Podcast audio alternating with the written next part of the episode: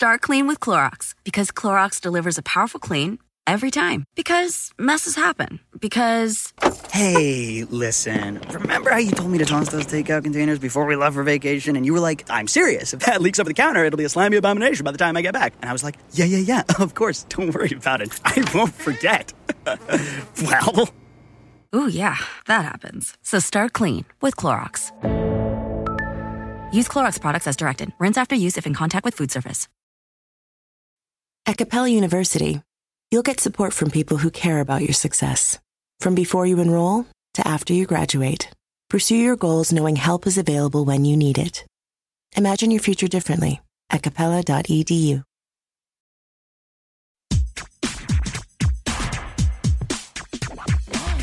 Grammar Girl here. I'm Mignon Fogarty, and you can think of me as your friendly guide to the English language. We talk about writing, history, rules, and cool stuff. Today, we'll talk about the phrase, to coin a phrase, should you ever use it. And we'll talk about the difference between a dose and a dosage. But before we get started, I have an announcement, a correction, and a quick answer to a question. First, I got to be a guest on an audio drama I've been enjoying called Oz nine, which is really much more of a space comedy. So if you want to hear about Grammar Girl's adventures in space, check out episode fifty-three of the podcast Oz nine. Second, thank you to Joe from Kinderhook, New York, who pointed out that I said Martin Van Buren's nickname wrong last week in the segment about the word okay. I said Van Buren was known as Old Kinderhooks, but it was actually Old Kinderhook, singular, just like the name of the town, Old Kinderhook. And finally, after reading the piece about the different spellings of okay, Julie asked where we get A-OK. What's the story there? Well, Edom Online says that A O K arose in nineteen sixty-one from astronaut jargon, meaning all systems okay, the A being short for all systems.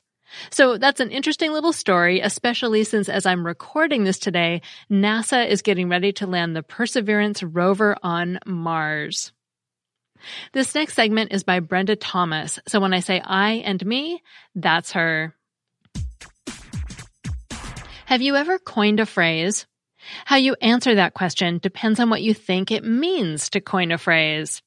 However, what you think it means might not be what someone else thinks it means, even though both of you are correct in what you think it means.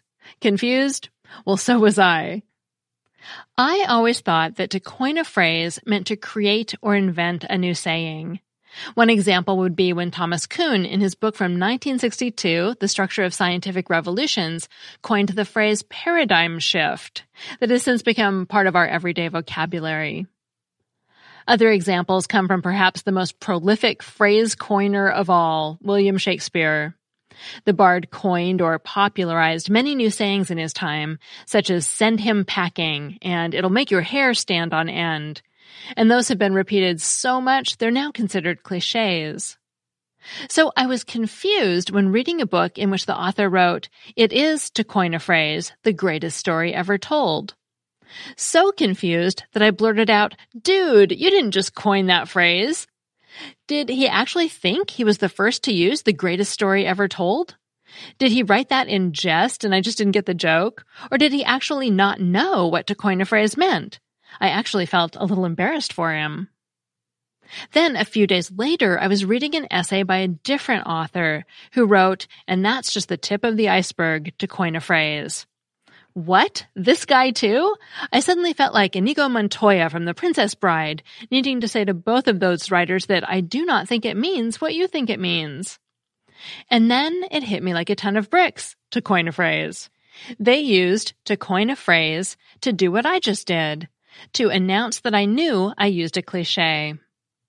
It turns out that my understanding and their usage of the to coin a phrase saying, though contradicting each other, are both correct. How can that be? Well, to help us answer that question and reconcile the disparity, consider what Ann Curzan, a member of the American Heritage Dictionary usage panel, said in her What Makes a Word Real TED Talk. She explained that when the usage of a word changes, acceptable meanings are altered or added. As examples, she pointed out how the changed usage of peruse and decimate altered or added to their acceptable meanings that are now included in dictionaries. Peruse originally meant to read something thoroughly and carefully, but now it can also mean to skim. Decimate used to refer to reducing something by only one-tenth, but now it's acceptably used to refer to complete destruction. Curzan concluded her talk by saying, quote, "Dictionaries are a wonderful guide and resource, but there's no objective dictionary authority out there that's the final arbiter about what words mean," unquote. Our tendency might be to think that dictionaries tell us what words or phrases mean absolutely, but actually they're telling us meanings based on past and current usage. But because usage can change, so can meaning. And that's what's happened with "to coin a phrase." In the Cambridge, Macmillan, and Collins online dictionaries, the definition of "to coin a phrase" is "to use a cliché." But at the Grammarist, Grammar Book, and Phrase Finder websites, the meaning of "to coin a phrase" is "to create a new phrase." But those resources also explain that usage has resulted in the additional and acceptable yet contradictory meaning that it refers to a cliché, simply because that's how people have used the saying. Usage affects meaning, and in this case, the acceptable meanings contradict each other. So what should writers and speakers do?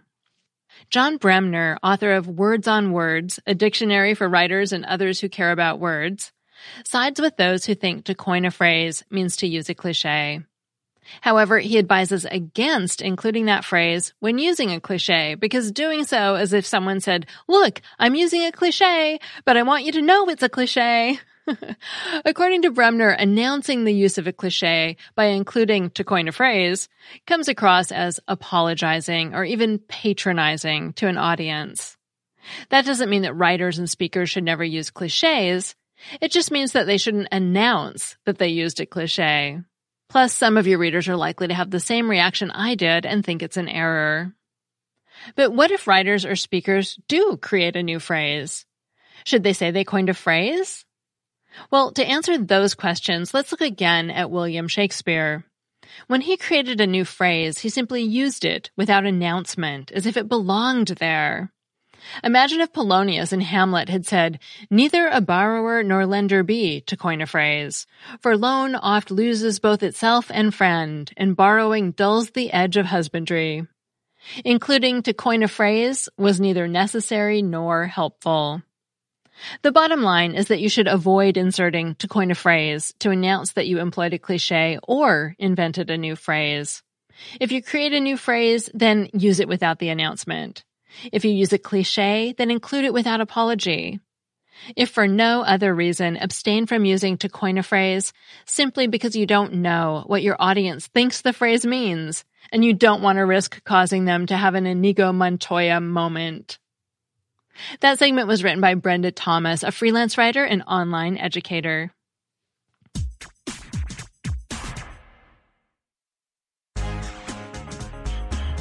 Many of us have recently gotten the COVID nineteen vaccine or are waiting to get it. And with that in mind, one of our listeners wrote in to ask whether you should say you're getting a dose of the vaccine or a dosage of the vaccine.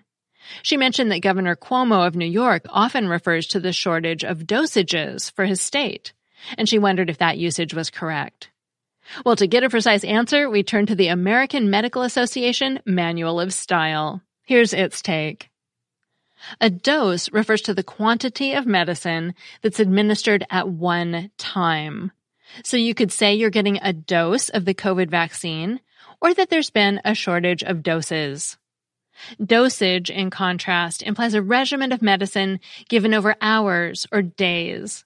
It's usually expressed as a quantity per unit of time. Here are some examples. Let's say you injured your knee. Well, a doctor might prescribe an eight hundred milligram per day dosage of ibuprofen. That means you'd take one two hundred milligram dose four times a day. Or let's say you had a puppy with heartworm. Your vet might prescribe a twenty milligram per day dosage of doxycycline, and you'd give her one ten milligram dose in the morning and one at night. Hopefully you'd hide it in a treat so she'd actually swallow it. And by the way, the word dose comes from the medieval Latin dosis. That comes from the ancient Greek word dosis, meaning a portion prescribed, literally a giving. And dosis can be traced all the way back to the earliest days of the English language, to what we call Proto-Indo-European. There's a root word in that language, which is do, D O, meaning to give. And we see that root in other words related to the act of giving, such as donor, donate, pardon, dowry, and endow. So that's your tidbit for today. Use dose when you're referring to one quantity of medicine you take at one time, and dosage when referring to a course of medicine you take over time. That segment was written by Samantha Enslin, who runs Dragonfly Editorial. You can find her at dragonfly editorial dot com or on Twitter as dragonflyedit. Finally, I have a Familect story from Cecilia about wax and stuffs. My name is Cecilia, and I'm calling from Oregon with a duo Familect because they both deal with my daughter. When she was maybe four years old, she was learning in school about the difference between plural and singular words. And I guess it just seemed to her that adding an S to any word made it plural. So the first word she started using was describing whack, W A C K, perhaps. And to her, that was the singular of wax, as in earwax. She'd say, I have earwax in my left ear.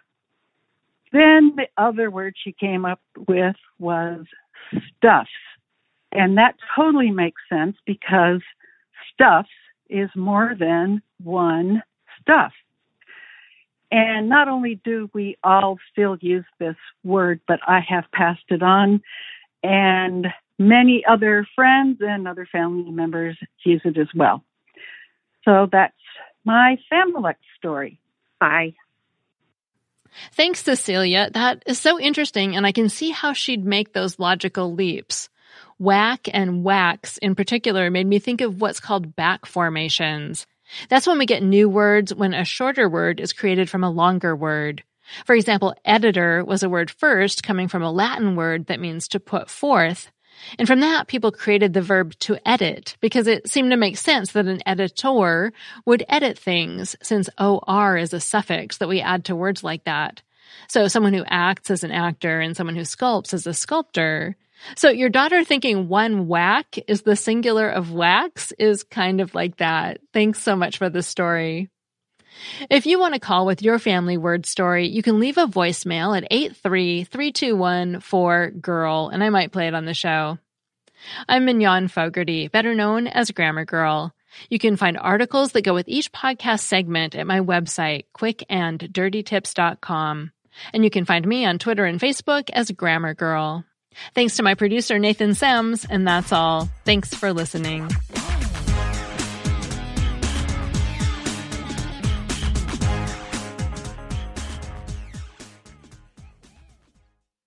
Cheers to a great day and this ice-cold Corona. You know what would make this day even better? My grandma's carne asada. Or your grandma here with us, making carne asada. She does love a cold Corona. Throw in some dancing. Oh, we can watch the game. I'll drink to that. So a backyard concert with football, food, dancing, and Corona? And your grandma. Or we could keep it simple. Simple is good. Want a Corona? Thanks. Salud to the perfect day. Corona, la vida más fina. Get your Corona at order corona dot com. Relax responsibly. Corona Extra Beer, imported by Crown Import, Chicago, Illinois. Sometimes it takes a different approach to help you unlock your true potential. With Capella University's game-changing FlexPath learning format, you gain relevant skills you can apply to your career right away. Earn your degree from an accredited university and be confident in the quality of your education. Imagine your future differently at capella dot e d u. Capella University is accredited by the Higher Learning Commission. Learn more at capella dot e d u slash accreditation.